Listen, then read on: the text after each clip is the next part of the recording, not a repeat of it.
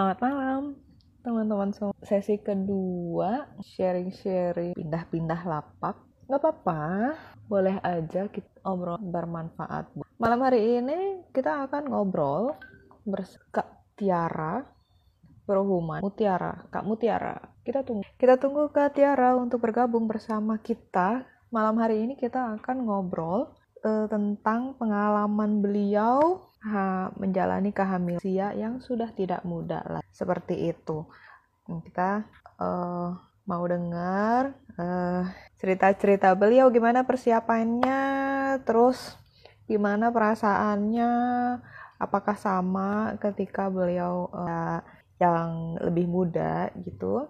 Uh, bedanya gimana sih waktu dulu beliau hamil uh, belum di usia seperti sekarang dan sekarang ada perbedaan signifikan atau sama-sama aja sebenarnya kita tunggu Kak Tiara ya. Tadi aku udah koordin kita tunggu ya.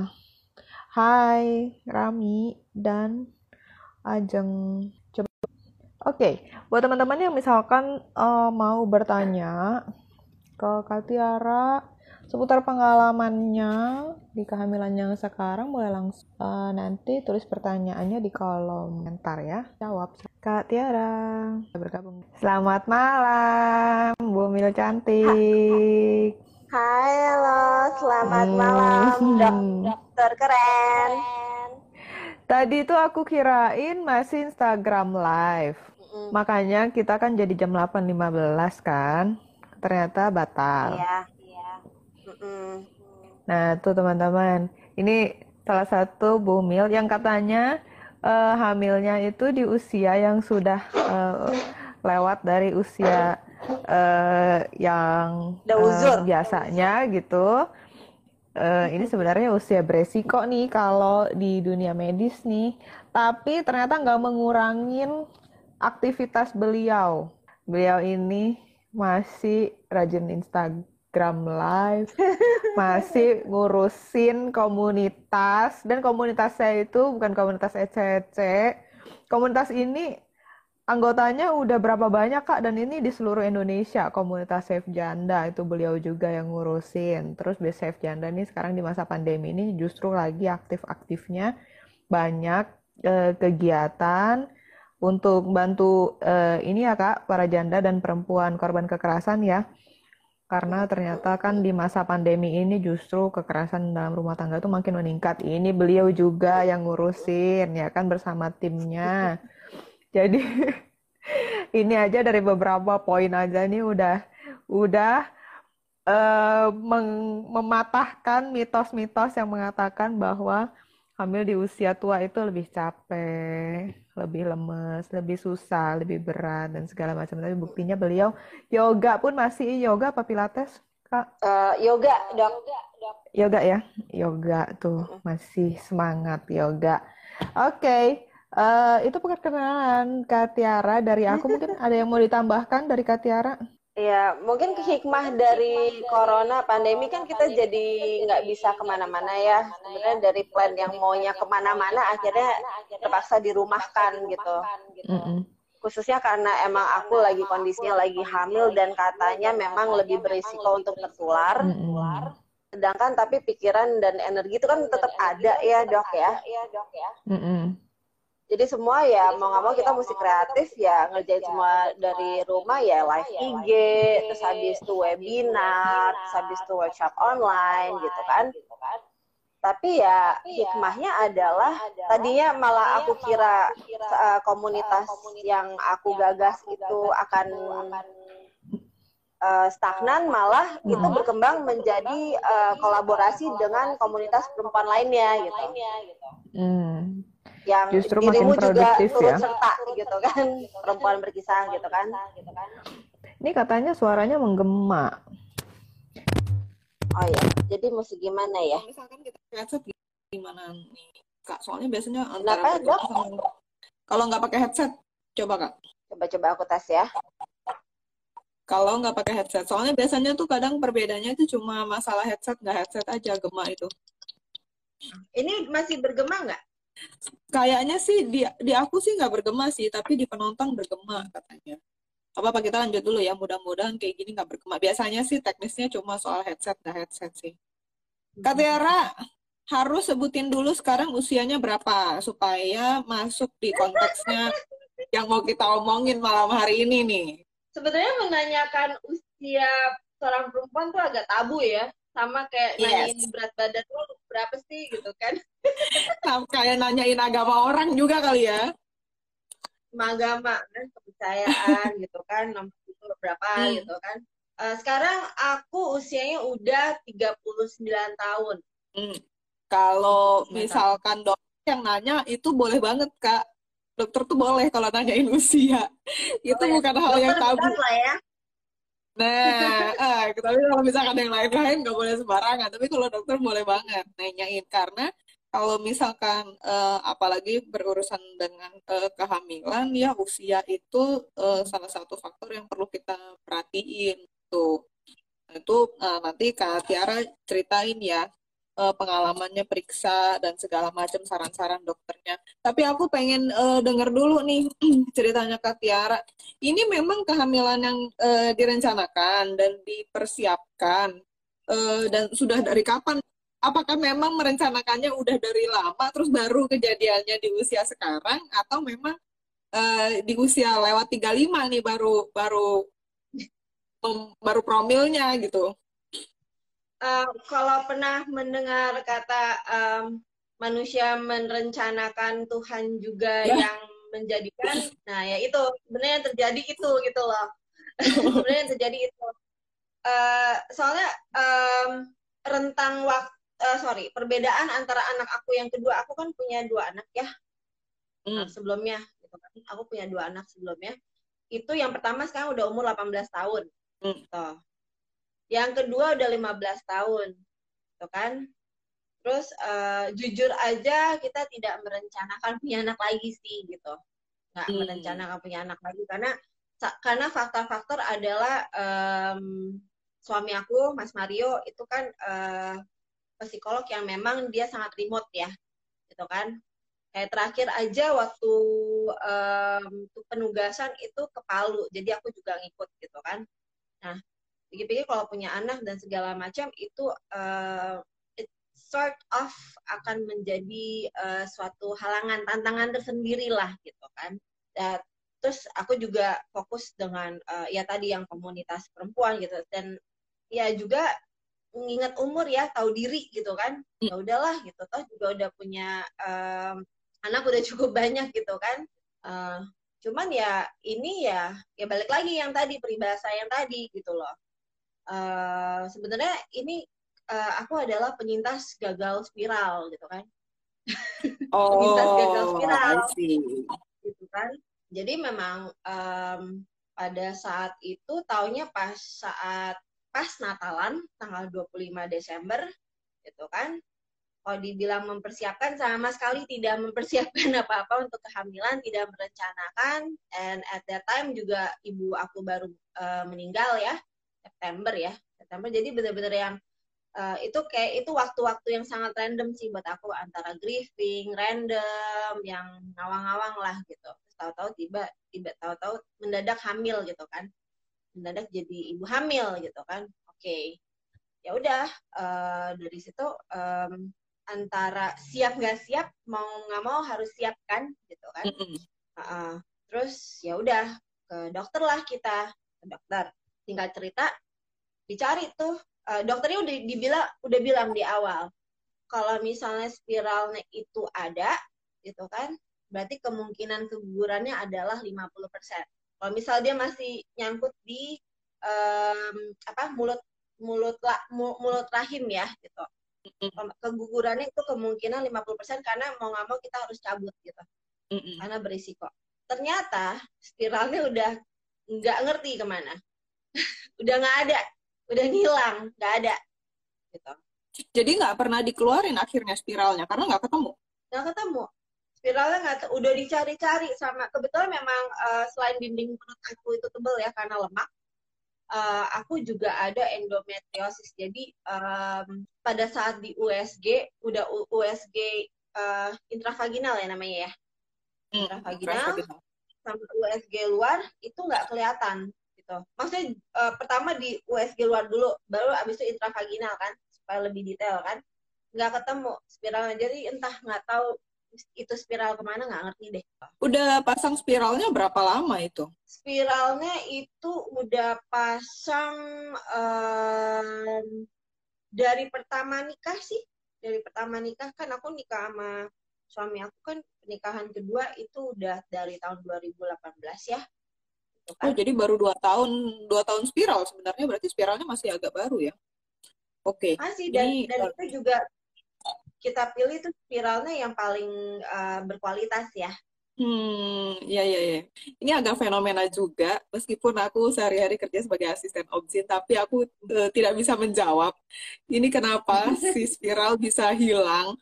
Tapi memang ada beberapa kejadian sih. Ini salah satu efek samping yang bisa terjadi di spiral itu kalau pada saat pemasangannya kurang tepat, spiral itu bisa uh, lepas atau berpindah uh, tempat gitu. Jadi itu mungkin aja terjadi.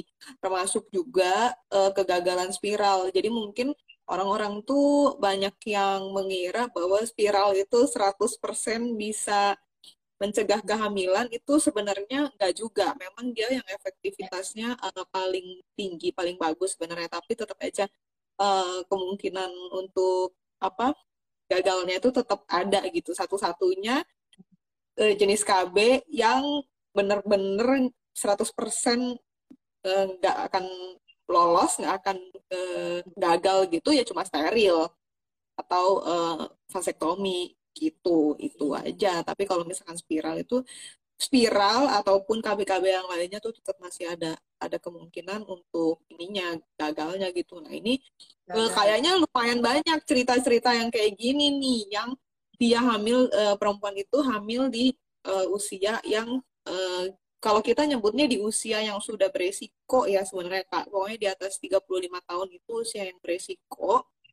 Itu uh, salah satunya karena uh, kegagalan uh, ini dari reproduksi itu. Jadi sebenarnya ya sedikit banyak nggak direncanakan juga sebenarnya uh, kehamilannya gitu. Nah, kalau kehamilannya kalau nggak direncanakan kayak gini kan berarti kan uh, secara psikologis atau secara uh, yang lain lah kan sebenarnya uh, tidak tidak siap kan. Itu waktu itu kakak yang dialamin gimana tuh? Secara emosi, secara psikis, kagetnya, terus bingungnya mungkin, terus mungkin ada was-wasnya, oh, udah umur segini, bahaya atau enggak, apa gimana? gitu. Um, walaupun udah pernah melahirkan dan menjadi seorang ibu ya, tetap setiap kehamilan itu adalah sesuatu yang baru dan unik. Dalam arti uh, aku hamil lahirin tuh 5, 16 tahun yang lalu yang terakhir gitu kan. Dan ini udah totally yang ya udah agak lupa ya gimana cara gendong bayi, hmm. gimana cara mandiin sebenarnya jujur aja terus um, kalau dulu kan masih umur 20-an ya. Jadi uh, keluhan secara fisik itu tidak terlalu signifikan gitu kan. Mm. Nah sekarang udah mulailah aku memang dasarnya ada back pain gitu kan, ada back oh. pain, terus ada uh, udah gampang capek gitu kan, uh, dan berbagai hal macam lagi dan terus terang itu menjadikan suatu anxiety tersendiri ya di awal-awal. Oh. Di awal-awal. Nah terus uh, perban comparison antara hamil yang pertama, kedua, dan yang sekarang adalah hamil pertama aku sama sekali tidak merasakan yang namanya morning sickness. Hmm. Sama sekali tidak merasakan. Uh, ngidam-ngidam yang aneh juga enggak. Mungkin karena karena pace-nya uh, mak maksudnya le lebih muda, terus emang lagi uh, sibuk-sibuknya ya sambil uh, kuliah juga gitu kan. Nah, yang kedua itu well morning sickness-nya ada tiga bulan di awal. Tapi yang ini um, kayak dibilang morning sickness juga enggak ya karena uh, sicknessnya itu sepanjang hari. Jadi nggak morning doang, suka-suka aja. Suka-suka aja. Tiga bulan tuh yang benar tiga bulan awal tuh bener-bener yang bener-bener yang uh, yang susah bangun dari tempat tidur, capek, terus makannya tuh bener-bener picky gitu kan. Terus ah aku pikir ya setelah tiga bulan biasa udah normal lagi ya trimester kedua kan gitu kan. Oke trimester kedua challenge-nya um, beda lagi tuh. Uh, apa namanya uh, asam lambung mulai naik gitu kan gitu. Terus uh, ya agak mendingan tapi juga tetap masih mual dan enek dan ini masuk trimester ketiga bulan depan mau lahirin soalnya gitu kan masih tetap mual sih sampai sekarang jadi mualnya 9 bulan sih total. Gitu. Tapi sebenarnya kalau yang kayak gitu uh, soal morning sicknessnya itu um, seharusnya kan nggak nggak berhubungan dengan kehamilan di usia tua ini juga kak. Karena di usia-usia yang muda pun bahkan di usia yang tidak beresiko itu uh, ada aja yang yang uh, tetap aja mualnya itu bertahan sampai terakhir lahiran gitu. Jadi uh, ini supaya teman-teman yang mendengarkan tidak salah sangka uh, bukan berarti kalau hamilnya uh, di atas 35 tahun itu pasti morning sickness itu jadi jadi all day sickness gitu. Enggak juga nih karena ada yang komentar nih.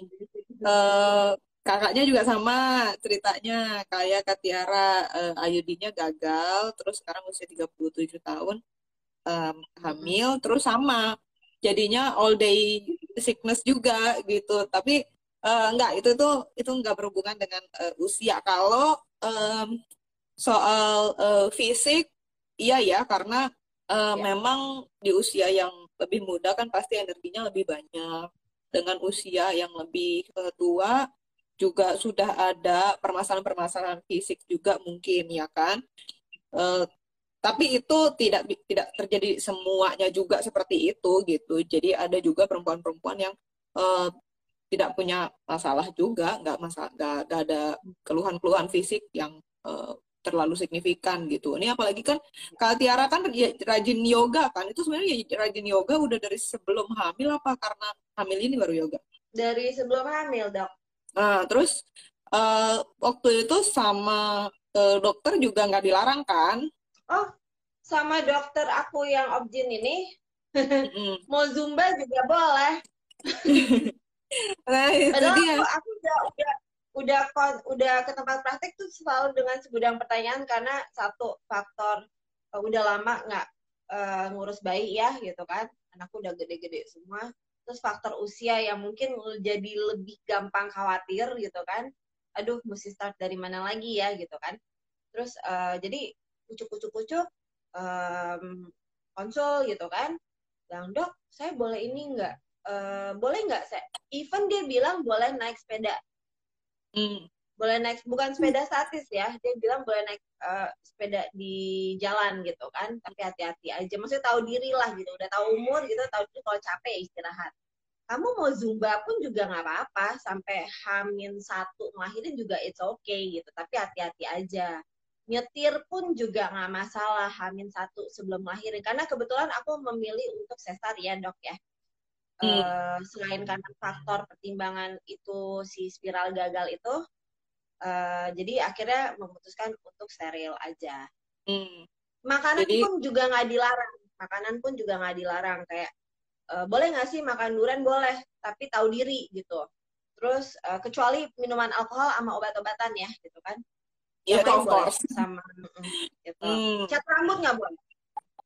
Ah, oke okay, oke okay, oke. Okay. Jadi uh, sebenarnya sih uh, utamanya sih tetap aja ya kayak setiap kehamilan itu adalah hal baru, tetap pengalaman baru gitu ya. Meskipun dulu kakak udah pernah juga, sekarang bingungnya sama lagi gitu kan. Tanya iya. lagi apa yang boleh, apa yang enggak gitu. Iya iya iya. Tapi uh, dokternya kakak lumayan lumayan um, kece lah ya. Artinya tidak restriktif gitu loh. Ini nggak boleh, itu nggak boleh, ini nggak boleh, itu nggak boleh gitu. Tapi memang sebenarnya uh, aktivitas ibu hamil itu disesuaikan dengan ya si ibu hamilnya sendiri gitu karena kalau misalkan misalkan ibu hamilnya itu pas sebelum hamil memang dia tidak terlalu banyak aktivitas orangnya tidak suka berolahraga ya pas pas ketika dia hamil kalau misalkan dipaksakan olahraga mungkin malah jadi terlalu ekstrim juga kan atau kebalikannya kayak Kak Tiara gini sebelum hamil itu memang sudah aktif orangnya. Ya kalau pas terus hamil dibatas-batasin aktivitasnya ya malah stres juga malah bahaya juga kan buat buat uh, janinnya gitu. Karena stres ibu itu benar-benar benar-benar ngefek sih. Nah kalau dibandingkan dengan uh, kehamilan kakak yang dulu ada perbedaan gimana nggak? Maksudnya eh dulu kan kakak di usia yang eh, lebih muda ya, usia itu usia yang tidak beresiko lah, usia eh, normal untuk ibu bisa hamil gitu kan. Terus di usia yang eh, sekarang, kalau dulu kan mungkin nggak perlu nanya kali kalau dulu aktivitas biasa aja gitu. Cuma sekarang jadi lebih khawatir gitu. Jadi dikit-dikit nanya ke dokternya gitu apa gimana kak? Um, kalau sebentar, kalau dulu um, kalau dulu hamil masih rada-rada preman ya, karena ya pikir masih muda gitu kan, masih ngojek malah gitu. Kalau sekarang kan juga dibatasin sama PSBB. Mungkin juga kalau PSBB-nya nggak ada juga aku masih ngojek kali ya ke mana-mana karena kadang-kadang aduh nggak sabaran aja naik mobil gitu kan.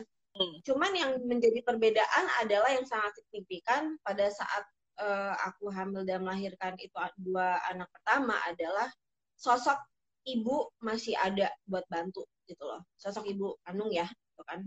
Gitu dan uh, boleh tanya boleh tanya ke ibu hamil di mana pun gitu.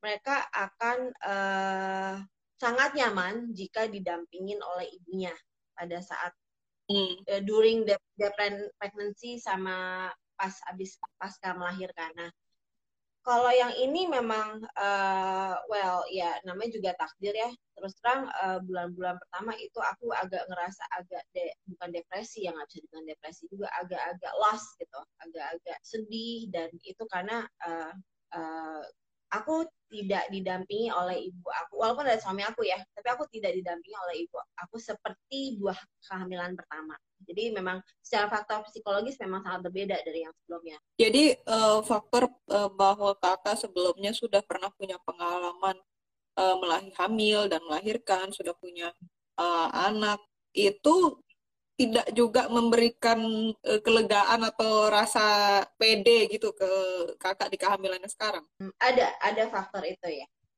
Mm-hmm. Tapi lebih pentingnya kalau buat kakak di support uh, support system ya. Support system ya, support karena sebenarnya um, aku yakin aku bisa, cuman ya balik lagi tadi nggak pede gitu.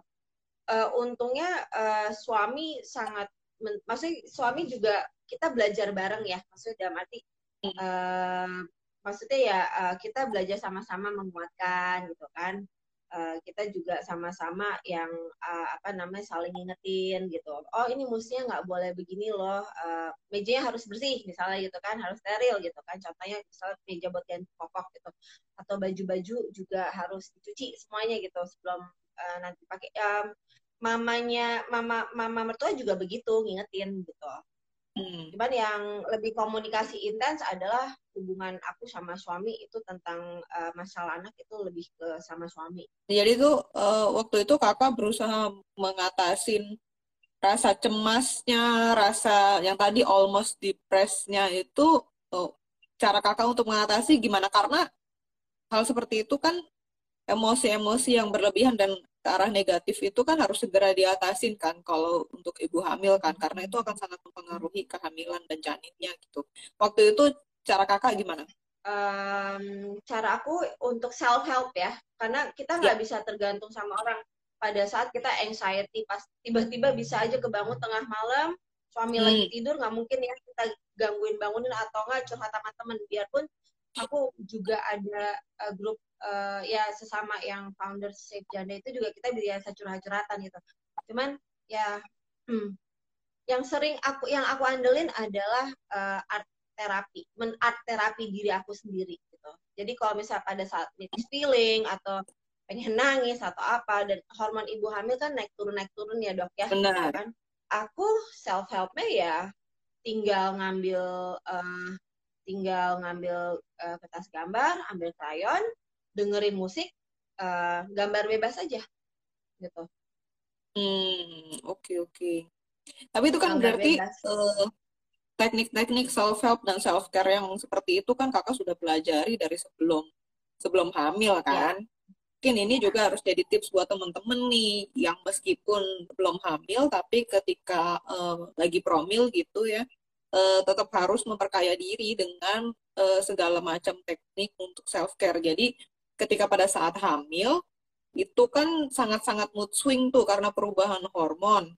Jadi uh, semua modalitas kita yang bisa kita lakukan untuk self care dan meredakan gejolak emosi dan uh, mood itu sudah kita sudah punya gitu dan itu kan uh, setiap orang beda-beda ya kayak ya. kalau kayak Katiara ya. itu terapi terus dengerin musik tapi kan ada orang yang dengan nulis ada orang yang dengan baca ada orang yang dengan nonton drama Korea misalnya atau ada orang yang dengan masak atau makan justru ya kan jadi uh, itu beda-beda dan itu justru udah harus disiapin dari sebelum uh, apa hamil dari dari masih uh, promil itu gitu kan.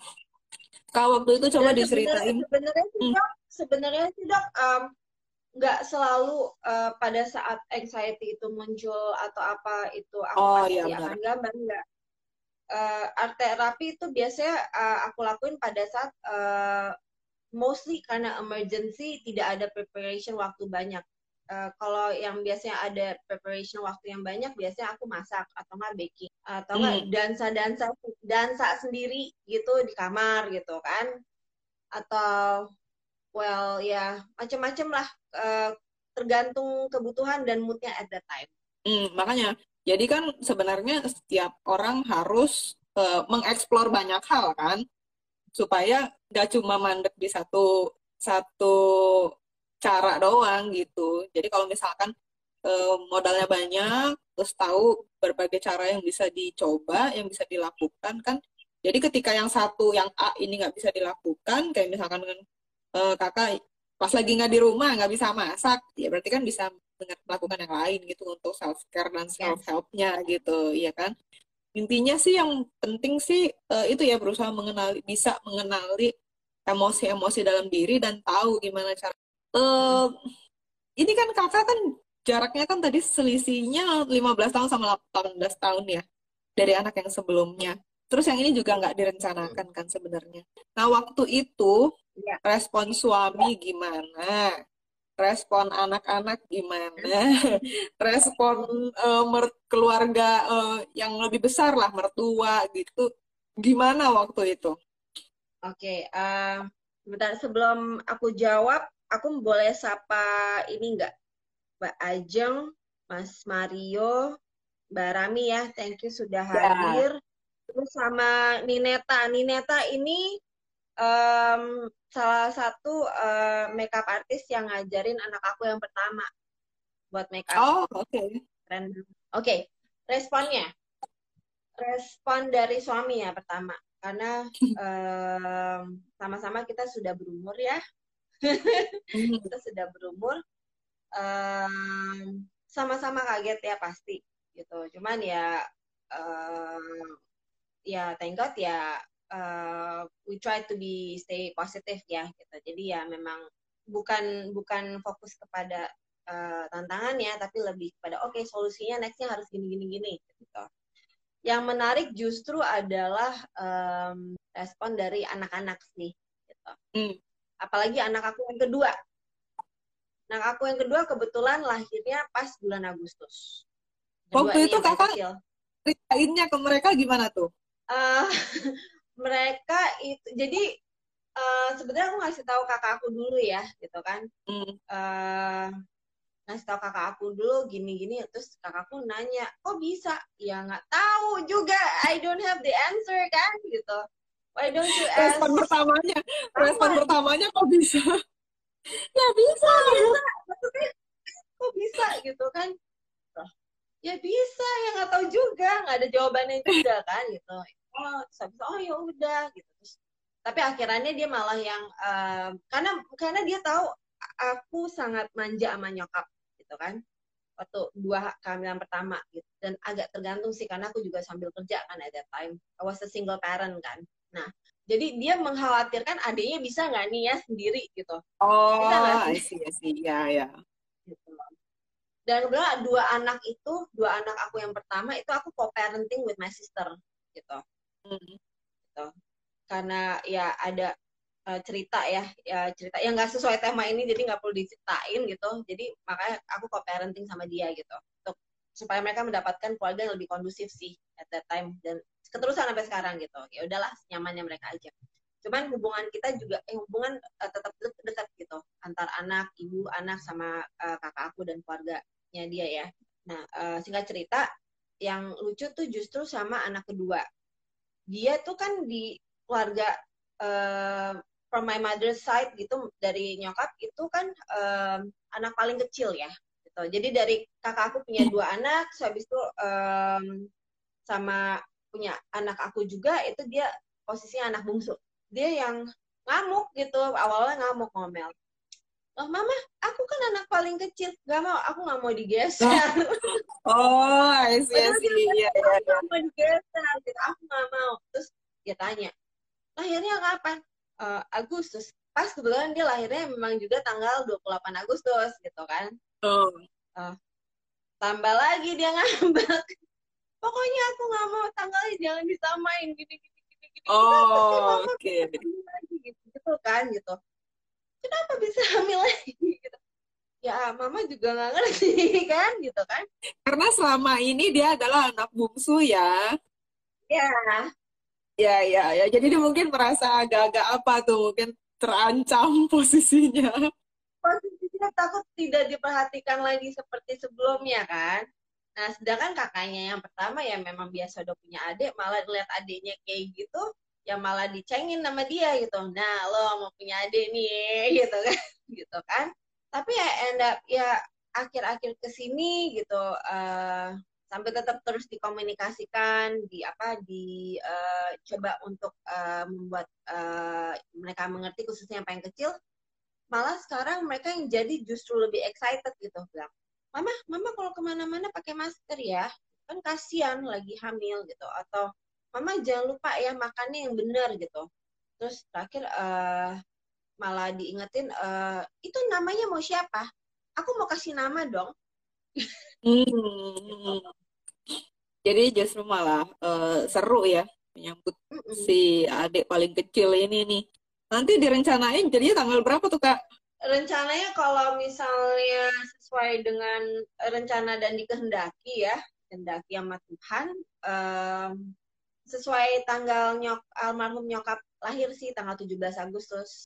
Oh, oke, okay. pas hari kemerdekaan juga tuh. Gitu. Dan kalau lahir 17 Agustus kan biasanya dapat diskonnya banyak tuh.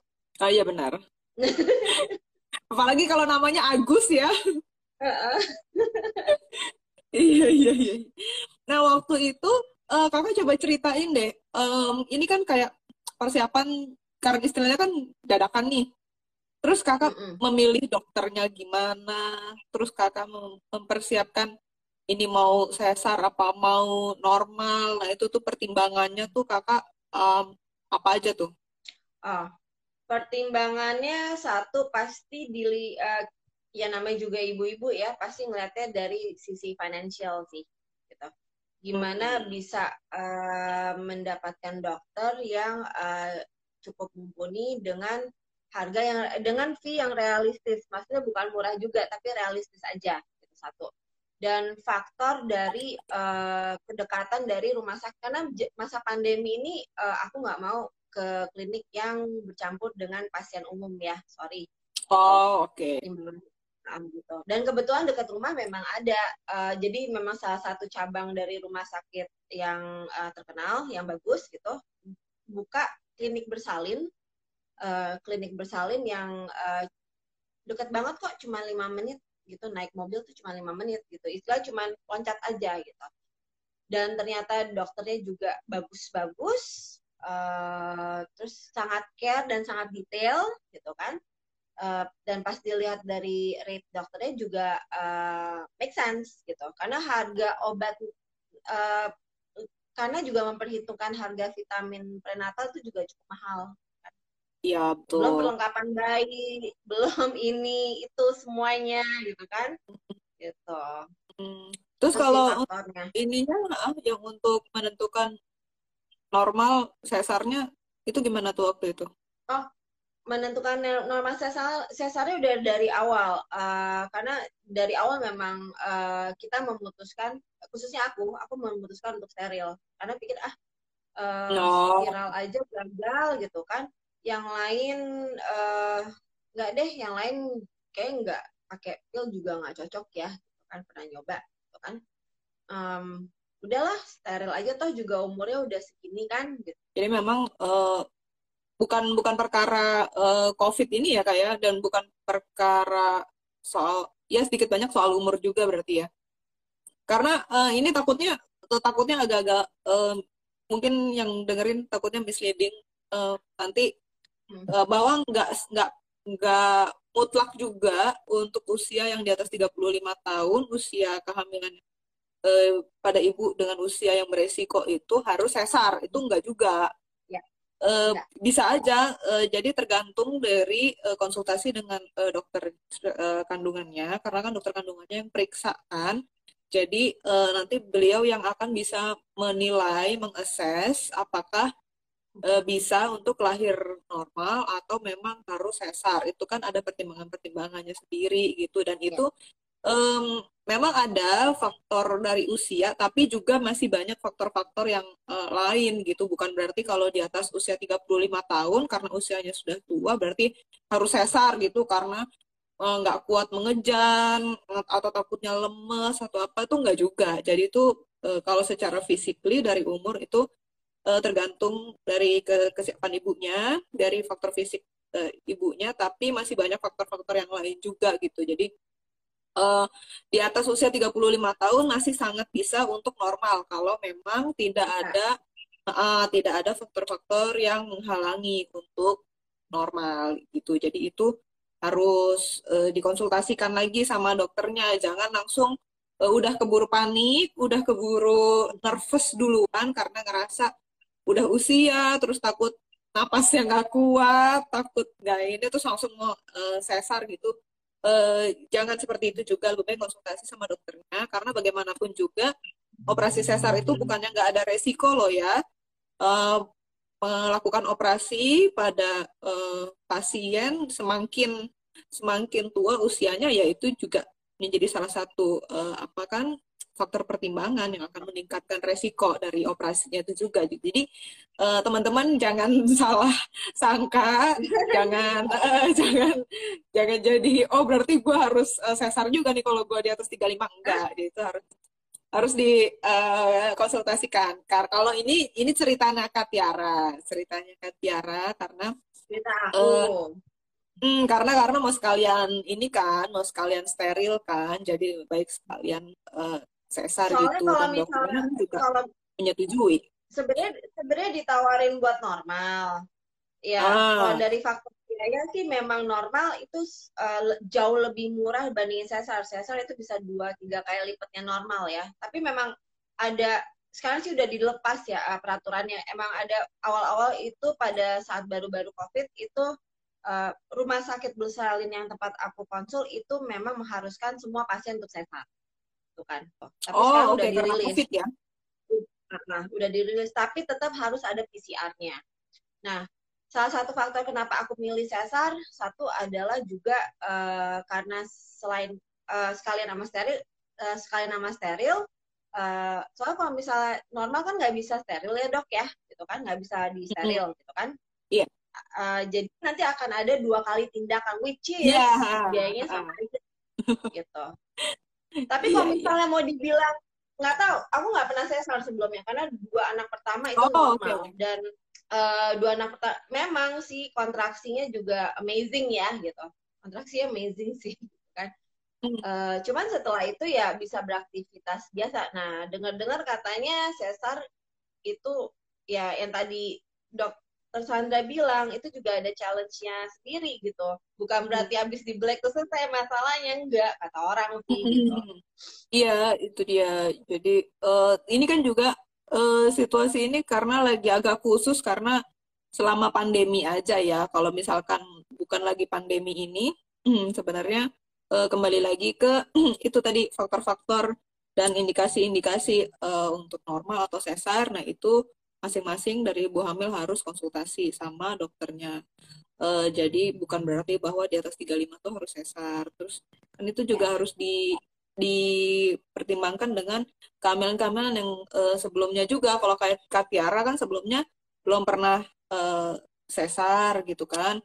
Kalau sebelumnya pernah ada riwayat sesar, berapa kali sesarnya, jarak dengan sesar sebelumnya itu kan juga uh, ada pertimbangan itu gitu loh, bukan hanya satu-satunya faktor adalah faktor usia itu enggak. Jadi faktor usia sebenarnya uh, itu jadi salah satu aja pertimbangan untuk memilih sesar atau normal gitu.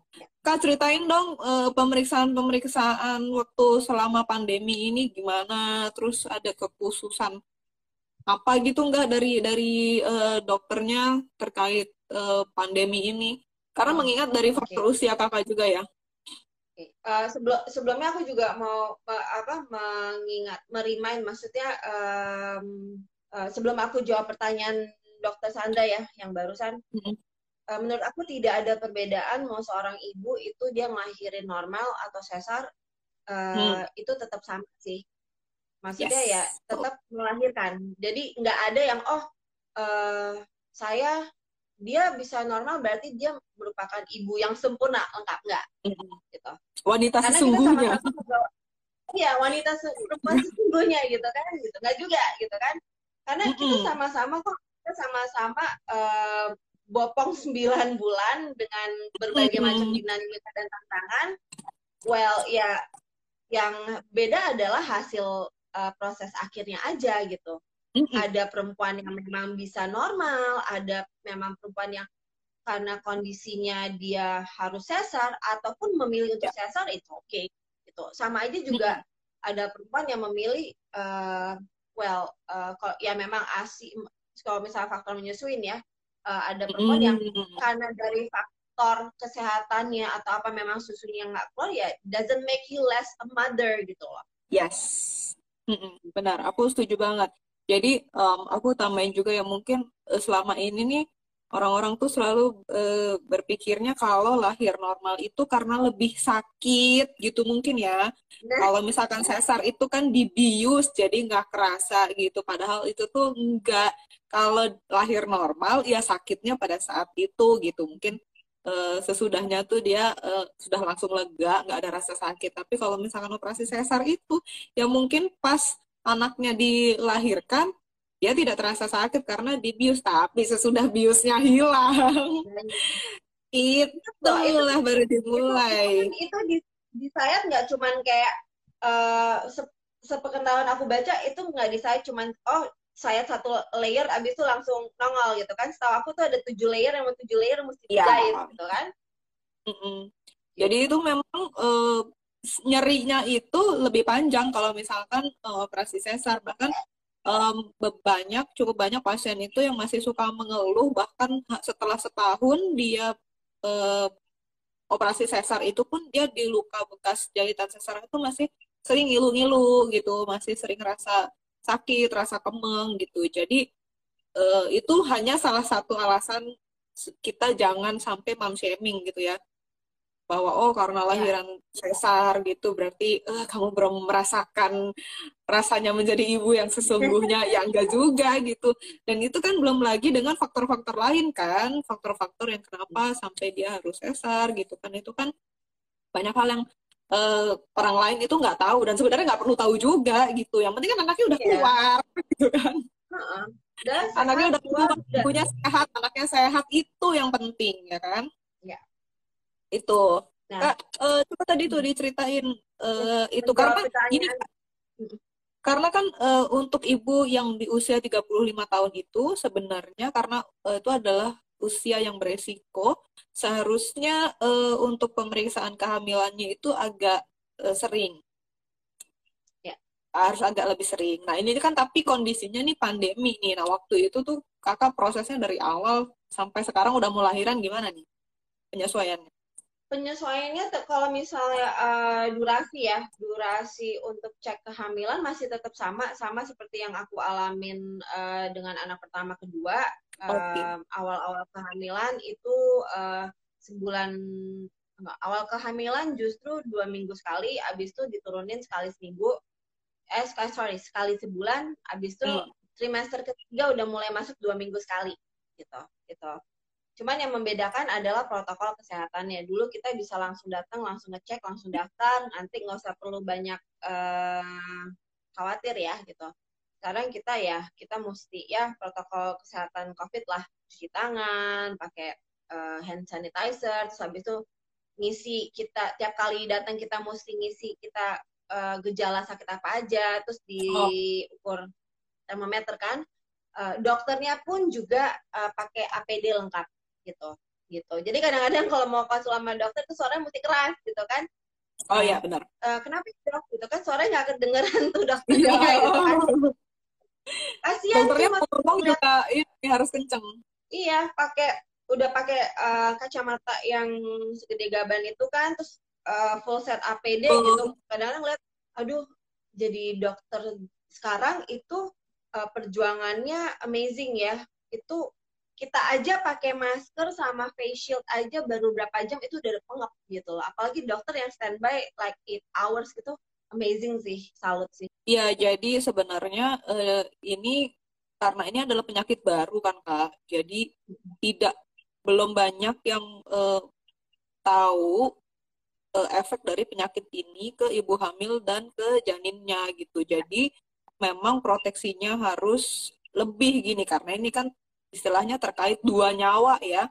Jangan sampai karena uh, kita lengah kan kita belum tahu nih. Terus kita menganggapnya aman-aman aja terus ternyata ya lebih cepat menular ke ibu hamil atau dari ibu lebih cepat menular ke janinnya gitu. Nah itu kan bahaya. Jadi salah satu prinsip di kedokteran itu adalah ya kita do no harm gitu loh. Yang penting kita berusaha gimana kita pikirkan kondisi yang kemungkinan terburuknya dulu gitu supaya uh, aman di, di pasiennya gitu. Jadi memang harusnya uh, seperti itu. Tetapi nah ini supaya jangan ada salah sangka lagi ke pasien dan semua teman-teman yang mendengarkan ya. Um, ini uh, Instagram live kita ini karena banyak ibu hamil selama pandemi ini dia mengurangi jadwal dia kontrol. Hmm. Karena uh, uh, karena khawatir kan uh, takutnya ibu hamil itu kondisi imun tubuhnya itu lebih rentan, jadi mereka nggak mau datang uh, untuk periksa karena khawatir ketemu sama banyak orang, terus itu adalah pusat penyakit segala macam itu, jadi mereka malah mengurangi jadwal mereka kontrol. Padahal uh, itu mengurangi jadwal mereka kontrol itu justru lebih berbahaya dan lebih beresiko ketimbang mereka ya. Tetap rutin kontrol uh, kehamilannya, tapi dengan protokol yang uh, tepat gitu dengan uh, precaution precaution dan uh, preventif preventif yang uh, sudah sudah dilakukan gitu sama rumah sakitnya gitu. Nah tapi um, yang solusi yang dari Katiara itu tuh mungkin boleh boleh banget tuh jadi uh, jadi apa ya salah satu uh, alternatif juga untuk teman-teman. Jadi memilih tempat periksa yang uh, bukan rumah sakit umum ya kak ya. Jadi bukan klinik ibu dan anak atau klinik uh, rumah sakit bersalin lah gitu. Jadi uh, pasiennya kan lebih spesifik. Itu juga biasanya aku sih uh, kasih tahu ke pasien juga itu untuk bikin appointment. Jadi telepon ke tempat kalian uh, periksanya itu rumah sakitnya atau praktekan dokternya supaya kalian appointment jadi kalian datangnya itu ya cuma deket di jam appointment kalian aja gitu. Jadi kalian nggak duduk nunggu berlama-lama terus kontak dengan pasien eh, pasien-pasien yang lain gitu. Itu juga bisa jadi salah satu solusi.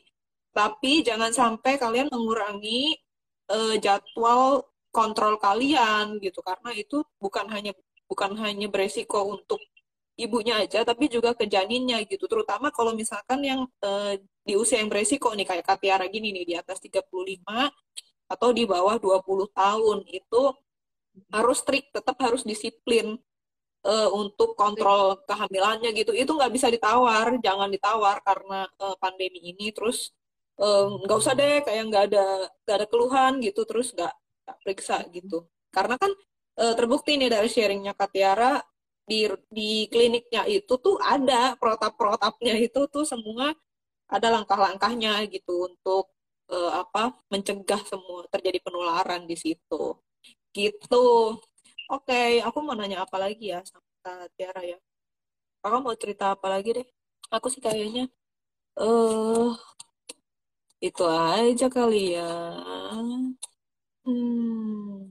dan sebenarnya juga uh, setuju sih dengan dokter Sandra bahwa um, sebaiknya tidak mengurangi janganlah mengurangi karena apalagi di usia 35 tahun ke atas kayak aku itu pasti uh, secara fisik itu uh, kita tidak seperti waktu muda ya. Dalam arti gini uh, pas waktu muda aja kita secara metabolisme kan lebih cepat bisa ngurangin berat badan nih simple as that gitu kan. Mm. semakin kita semakin kita tua itu kita semakin susah mengurangi berat badan kita.